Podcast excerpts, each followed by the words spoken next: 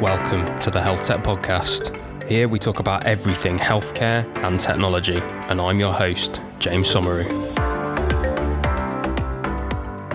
Hey, really, this week I am joined by Melinda Rees. She has successfully transitioned an NHS senior level 20 year clinical career as a pioneering consultant clinical psychologist into a series of strategic and operational leadership positions in the international and independent healthcare sectors, always serving the statutory healthcare market. She's recently joined Psyomics, which is her fourth startup in healthcare, and she is confident that the company has a great product that will help solve the biggest problem facing all healthcare providers the growing demand for clinical treatment against the inadequate supply of clinicians, a problem that we talk about on this podcast a great deal. Uh, mm. Obviously, not a problem just in the UK and the Western world, but also a global challenge and requires a mm. heck of what's described here as a leapfrog solution. Um, Melinda, it's an absolute pleasure to have you on. Long overdue, I think. Um, how are you doing? I'm doing very well, thank you, James. It's great to meet you too. Yeah, really looking forward to getting into it. Um, whereabouts are you speaking to us from today, Melinda? Where are you based?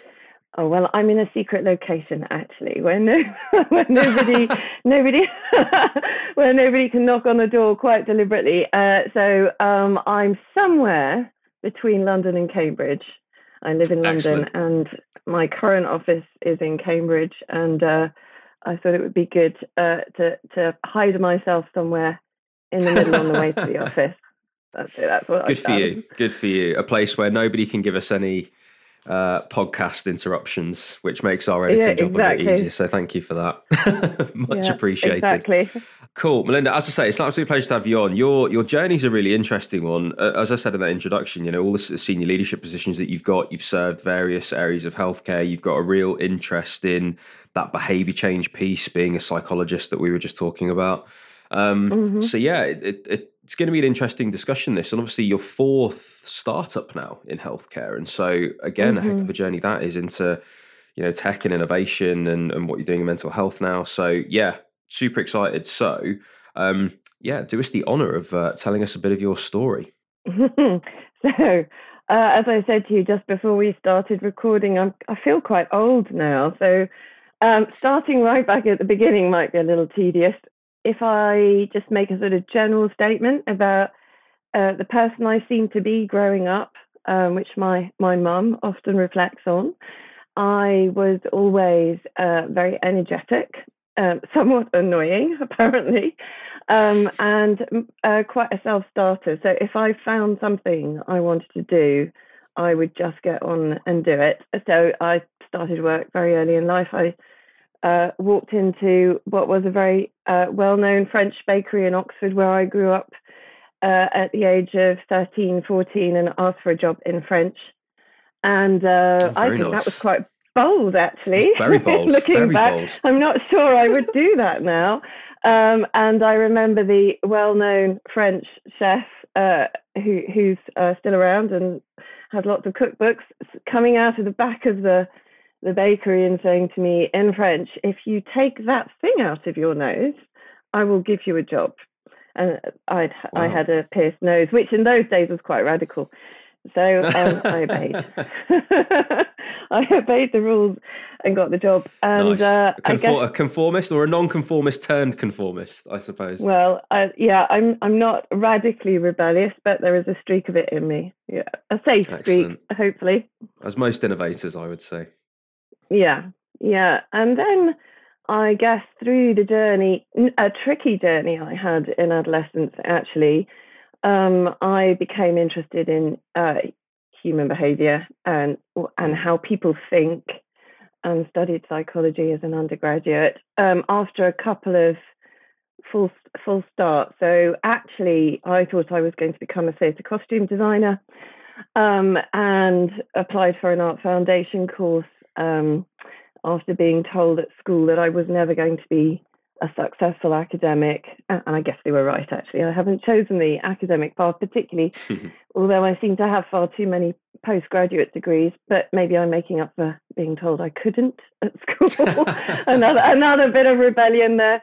Um, but yes, um, between the Art Foundation course and uh, and psychology, um, I happened to travel, walk a lot of it actually, from the north coast of Africa to the west coast through Central Africa and on to East Africa over a number of months. Um, yes, it was. I had hardly ever been abroad before, um, so this was another one of those uh, moments where I decided I was going to do something and went and did it. That's very naively, I have to say. Um, but I had the most amazing bunch of experiences and um, came across things I'd never, I never knew about. I didn't know existed, and um, in particular, remember walking south through the Sahara um, and coming across refugee camps and appalling poverty and deprivation and people trying to move country because they couldn't exist where they were.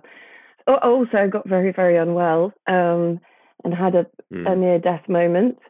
I had to, had to come back to the UK. Um, but it was radical. I was young, impressionable, and um, decided that I couldn't be a theatre costume designer um, because some people didn't even have clothes.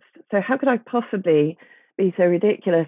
And I ended up wearing flour sack cloth clothes for a month, a few months after coming back to the UK. I was getting into human rights.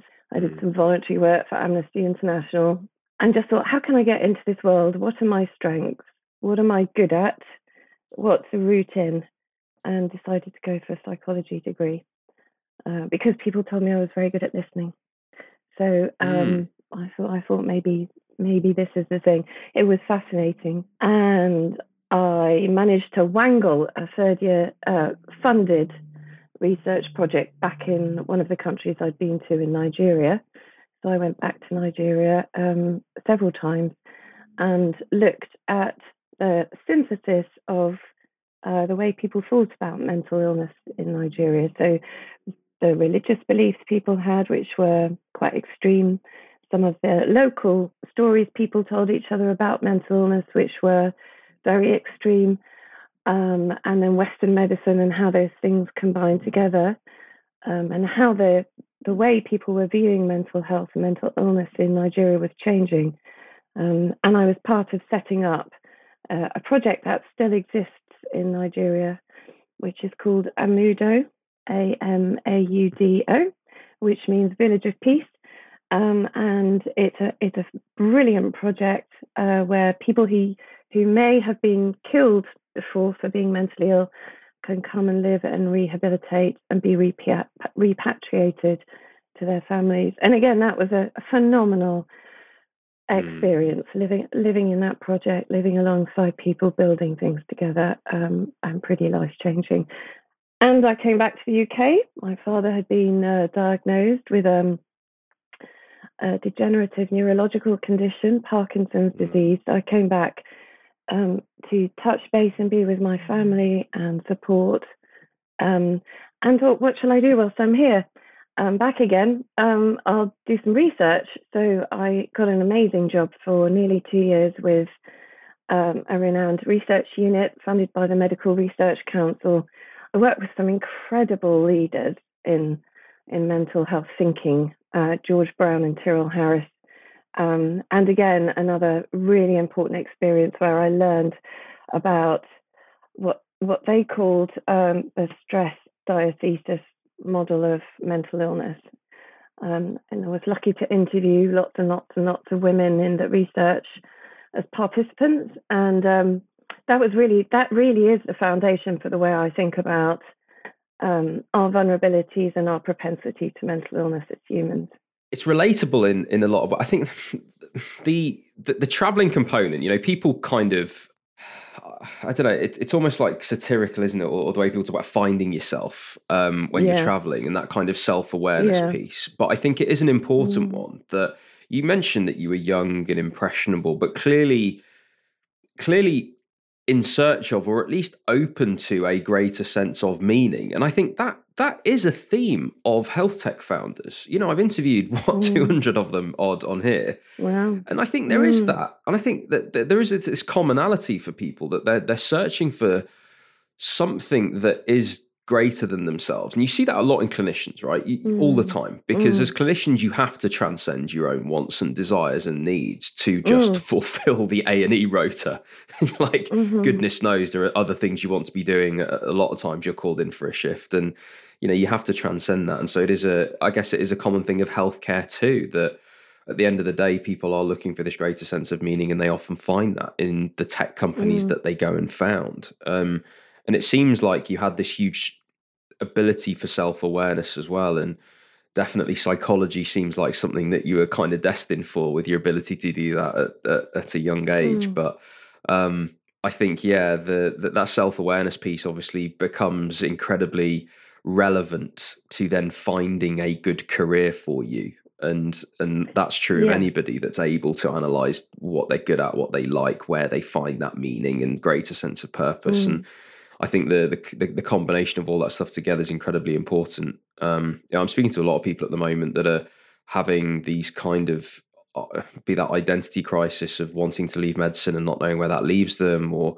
wanting mm. to do something mm. bigger or greater, or simply just you know coming to this realization that this workforce crisis that we have, the conditions in which they are working, just don't that they aren't they aren't able to sustain that and where does that leave them where does that leave them with their yeah. sense of wanting to do something good and meaningful if they can't hack yeah. the conditions that they're in for want of a better phrase and, and goodness knows they shouldn't be expected to in my opinion with the way mm. that it's got and mm. so there's no need to judge yourself in that scenario but no i do I, it's it, it's that seems to be a theme at the moment that self-awareness the search for meaning and then that that's obviously continued later down in your career so what happened next well, um, I was one year also into a medical anthropology master's at uh, SOAS. Um, you do like learning as well, I'm noticing. I do. I do. I, I get bored if I'm not learning something. So I, I looked at every moment to learn something. Um, uh, it, it, and I'm learning about you right now, and I'm, I'm finding that fascinating. So there's a whole mm. other part of my brain running right now as well. I'm sure I'm, I'm sure most people are like that. Um, so one year into this uh, medical anthropology uh, master's at SOAS, which was fascinating and extremely well taught, but it didn't feel real to me. So I applied, as in. Can I ask a really stupid question? Mm. What actually is anthropology?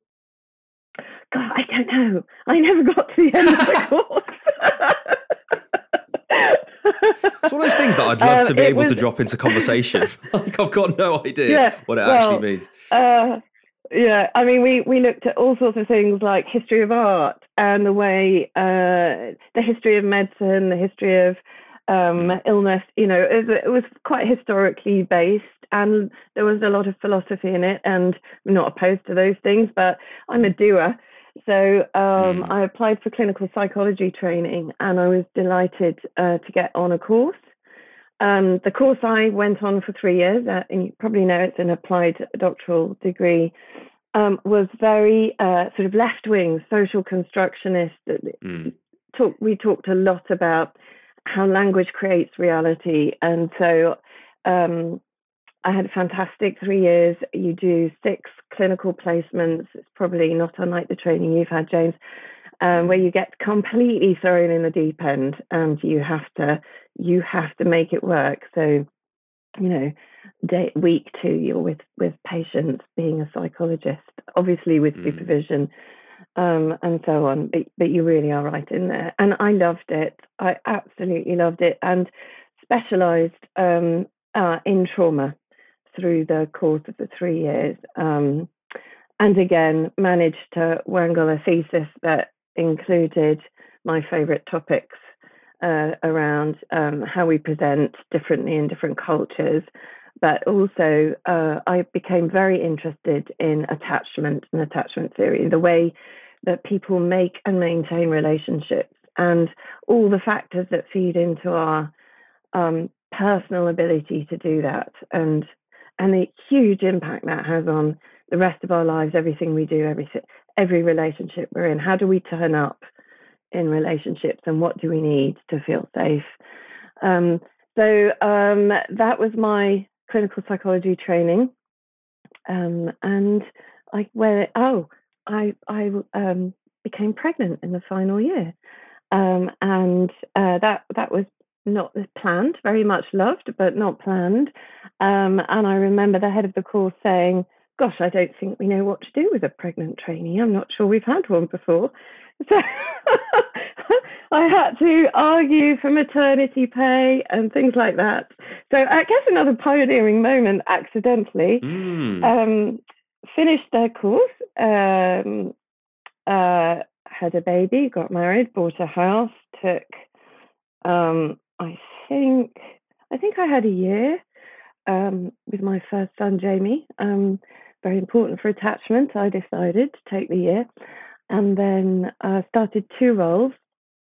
One um, in the NHS in primary care in East London, um, working in a new model of primary mental health care uh, as a psychologist in a GP setup, but it was borough based.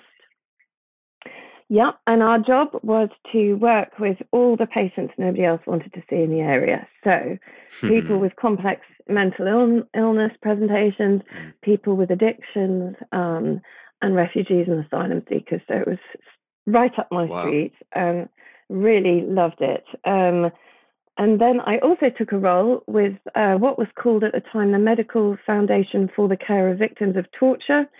Um, it's a bit of a mouthful. It's now called Freedom from Torture, and I took a role there as a jobbing clinical psychologist, seeing um, uh, as many people um, as we could uh, a day. And I, I, did them both. I think one was three days a week in the NHS, and the other was one day a week um, in the charity.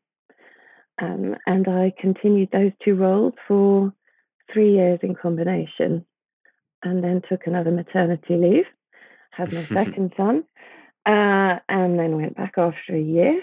He got a year too. Um, and then uh, continued those roles. And as you can imagine, they were growing. So the yeah. service in the NHS became bigger, and we expanded. And I, you know, recruited more people, and we won awards. Actually, it was a very interesting time. Um, and uh, and then I took another maternity leave. My third son, Daniel, um, so the, that 10 years between the age of 30 and 40, I look back on as my sort of building my competence as a clinician and a mother, um, and having that um, real opportunity to combine both of those things um, and, and continue to innovate and follow my passion of you know working with people nobody else wants to work with and the the work that I did with refugees and asylum seekers was profound, absolutely mm. profound, and yeah. really purposeful, really important to me, um, and emotionally very very challenging as well. Mm. But there's again meaning in that challenge. I, what's interesting yeah. to me here is you talked about language forming reality, right?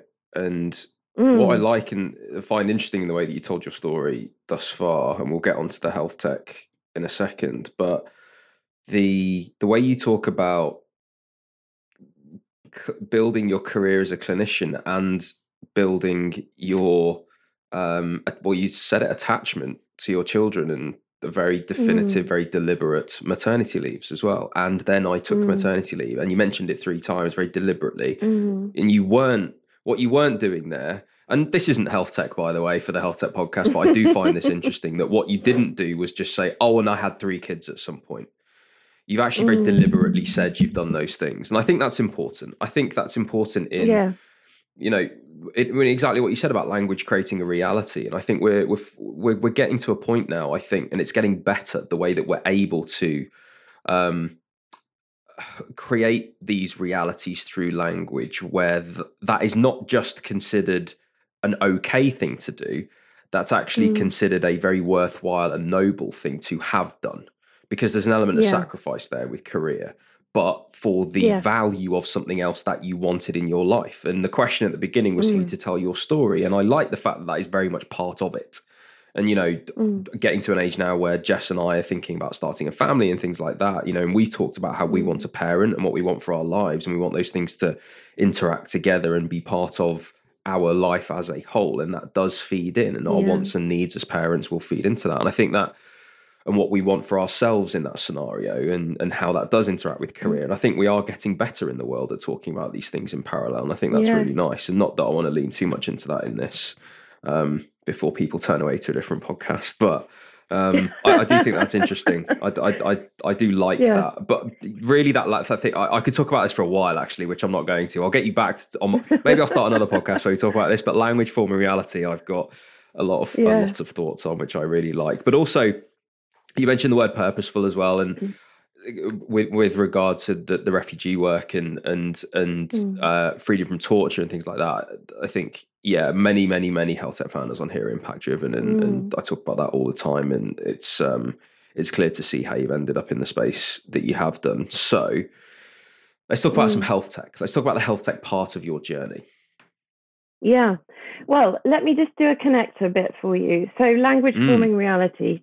Towards the end of that 10 years, I um, went and did a master's in cognitive behavioral therapy. The whole foundation of CBT is that language changes our reality. Mm. So the way that we talk and think and frame our problems and solutions. What a lovely segue. Li- liberates our thinking. So when did the CBT thing. Um, was lucky enough to move into a fantastic new role leading IAPT services in North London. Yep. So that, you know, everybody knows what an IAPT service is, I think, but it's where you go to get help uh, if you're depressed and anxious as an adult. Um, and it's now prevalent across the country as a, a format of provision. Um, and something happened in those five years that really accelerated my need to to change the way we deliver services, which leads into the health tech piece.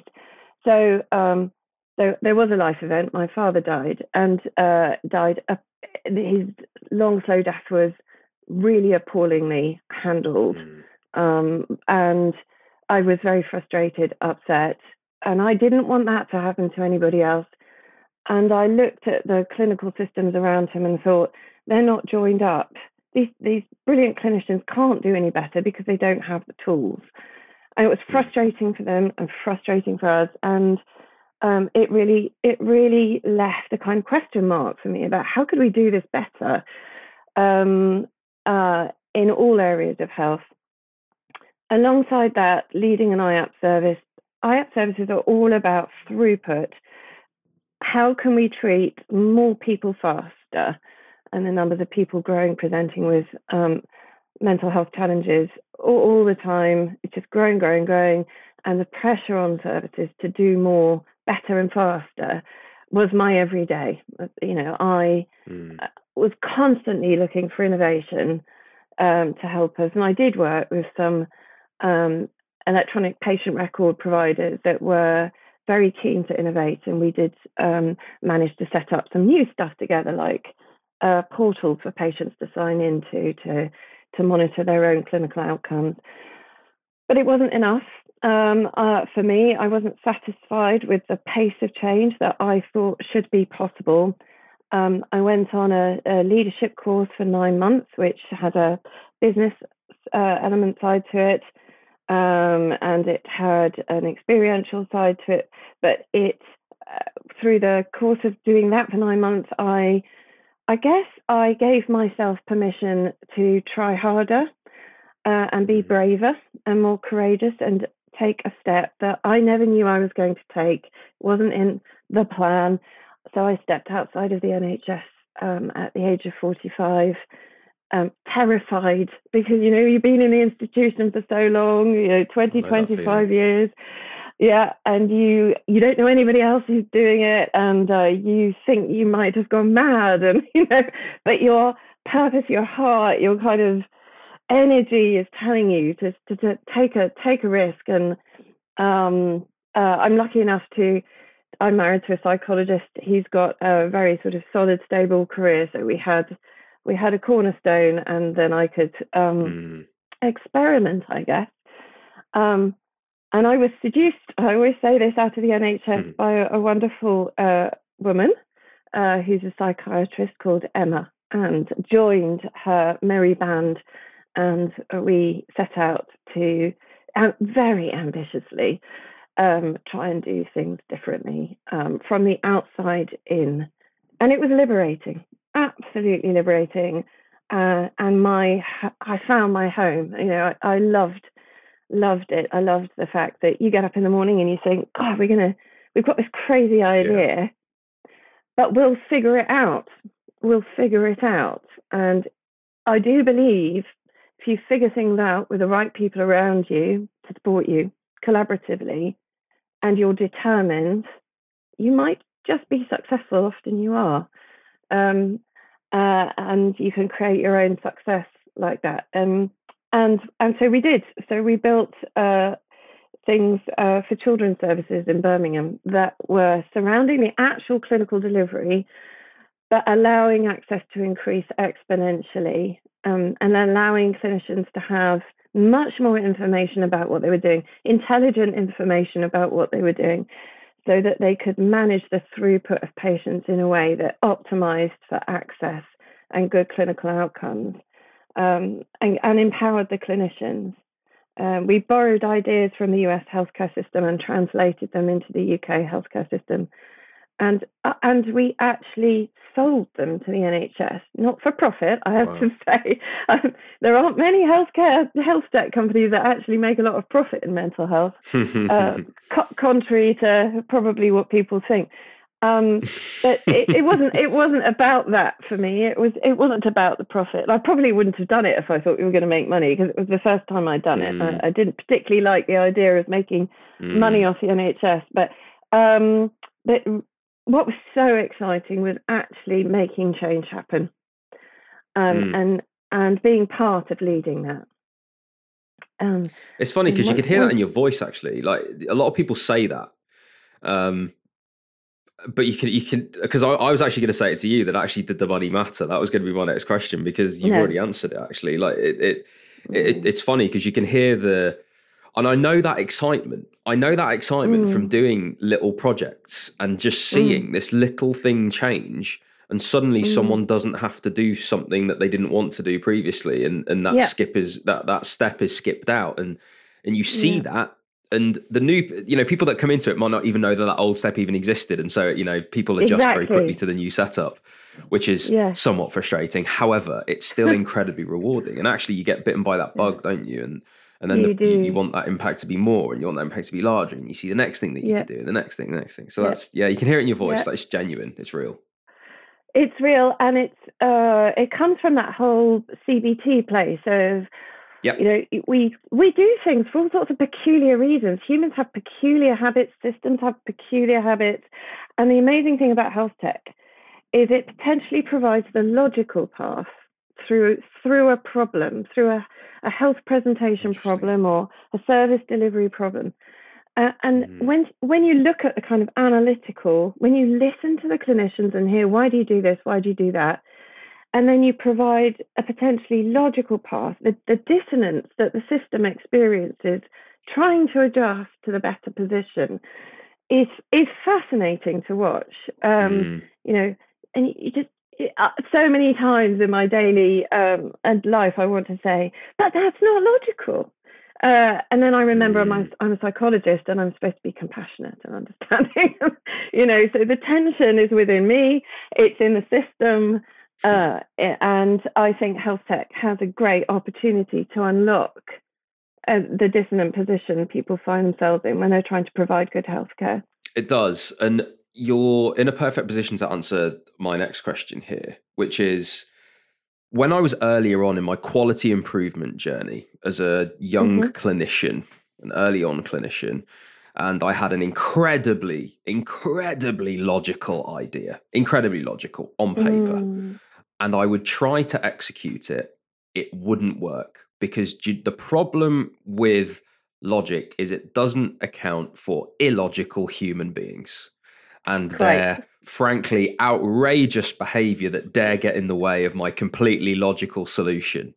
Uh, because totally human beings will find all sort of incredibly in, like imaginative ways to mess up my on paper platform or yeah. way of doing things or system or or you know flow diagram yeah. or whatever it is right humans get yeah. in the way because they are wonderful and complex and incredibly weird so it comes down to a lot of human factors and behavior change, right? Ultimately, um, because you can have the perfect pathway as well, by the way, and people just don't like it or want it, or it just requires a bit yeah. of extra effort to learn it, or whatever it is. That so much of the challenge becomes behavior change, and so with what you're doing now with Psyomics, or, or, or be that you know things that you've learned along your journey, how does that mm. behavior change piece fit in from your perspective as, yeah. a, as a psychologist?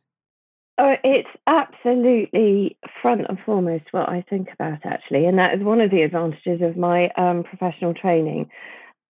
That's interesting. So it comes first. It comes first in, in, in that development of solution. Yeah. If we're working with humans, we have to account for them.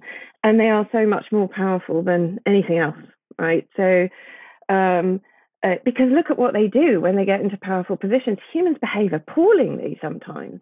We do we we do outrageous yep. things, and today, and yep. still, and in the news, it's everywhere, all all the time. We're we're really inclined to poor behaviour.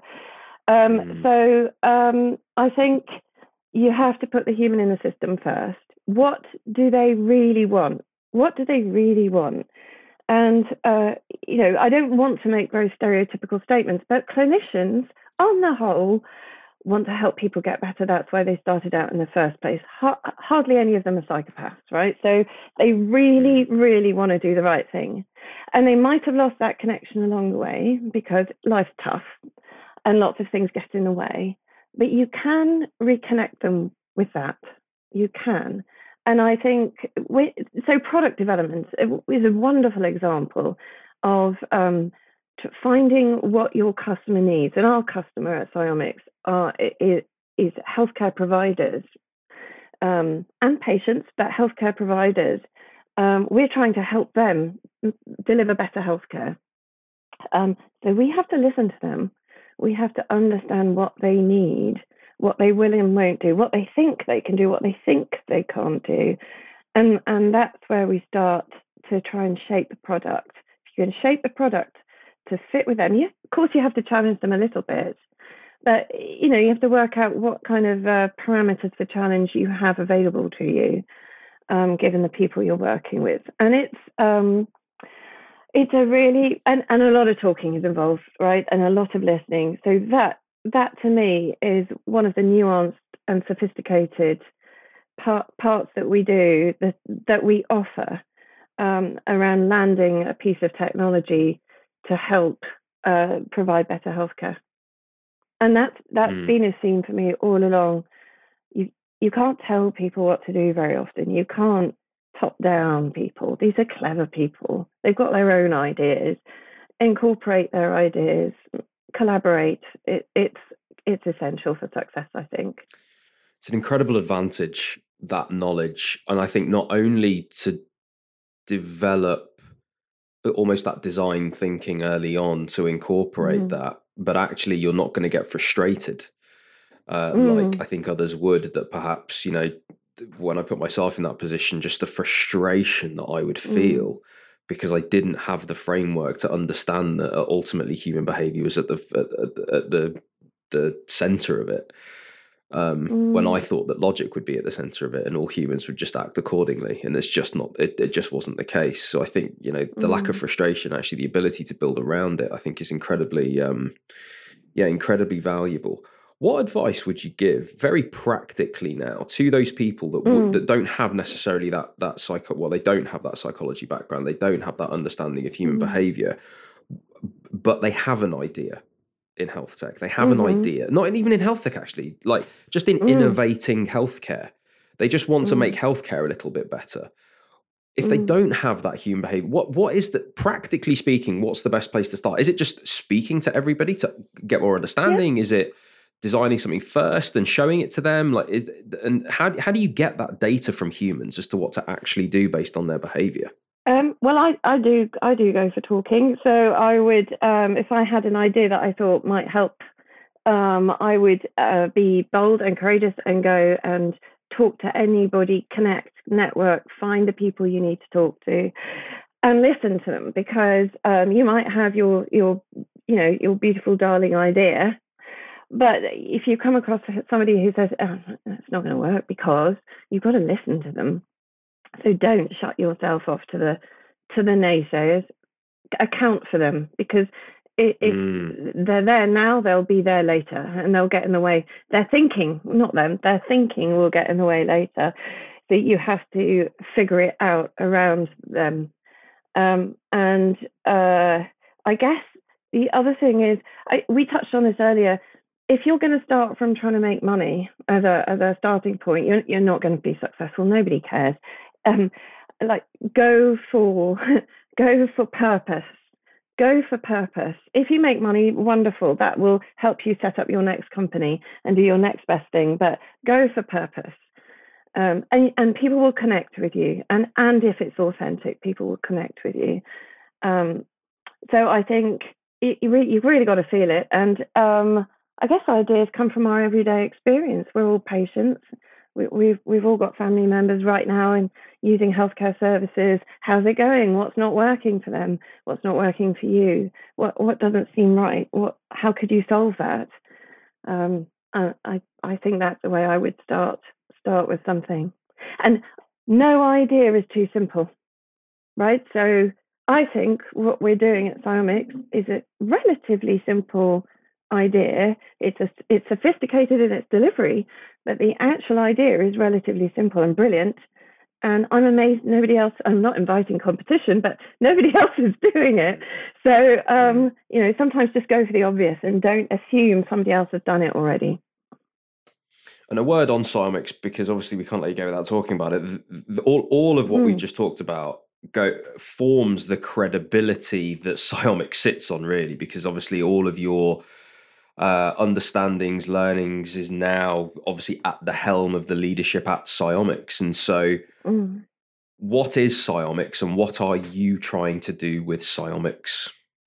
Yeah, so I joined Psyomics recently. We've got great, uh, great founding team, and um, what we have is a product that helps clinicians um, make the right clinical decisions at assessment, triage, and along the course of care for the patient. So it really quarterbacks clinical thinking, it increases specificity around clinical pathways. You've got to get people on the right pathway first time. Um, it opens up access um, and uh, it could, and already is doing actually, we, are working um, in the NHS already, um, radically increase the capacity of services to provide good mental health care to people. And um, uh, I think it'll be one of many solutions that are adopted by the NHS over the next few years. But there is no way at the moment the NHS has capacity to meet, you know, a hundredth of what's being presented to it. So um, it's open to adopting ideas that make sense. And we've got one mm. and it works. And I'm really proud of it. Um, and I think it's got phenomenal opportunity ahead of it. Mm. And what what level does it go in at? So who's purchasing hmm. this, mm. and who does it help? So at the moment, we have it placed in secondary mental health services in one part of the country. Um, and we're just in negotiation. Well, I can't say with who, but I'm so hmm. excited about this uh, to put it right at the front of primary care. We did a clinical trial uh, a, a, couple of years ago called the Delta trial, and the success of the product was enormous in primary care. At the time, the system couldn't pay for it, uh, but now we have integrated care systems, and the system can pay mm. for it, and it should sit right at the front of one's entry to mental health services, um, and it will save enormous amounts of time for everybody, every part of the system. So I'm very excited. I'm hoping. Um, our discussions continue to go well and we will continue to evaluate. We always evaluate what we do. So, uh, you know, no doubt we'll nuance and change things many times over, but we've already got something that's going to help.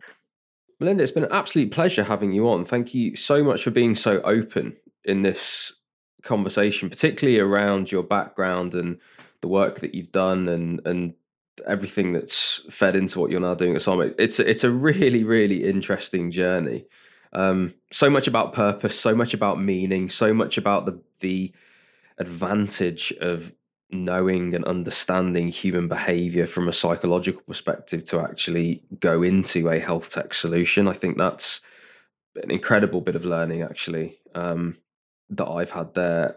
So yeah, thank you so much for for coming on. It's it's been an absolute pleasure. If people want to learn more about you or they want to learn more about what you're up to at Psyomics, what's the best way for them to find out or get in touch with you?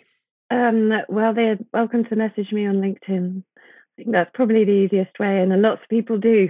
And I do keep up with correspondence. I'm a very sociable person, Excellent. so um, I love hearing from people. Melinda, thank you so much. We will, uh, I'm sure, speak very soon. Thank you, James. It's been brilliant talking to you. Hey everyone, thanks for listening and making it all the way to the end of this episode. Remember to subscribe, rate us, and leave a review. And you can head to the description of this episode to follow me on all of my social media so you don't miss out on any of the latest health tech content.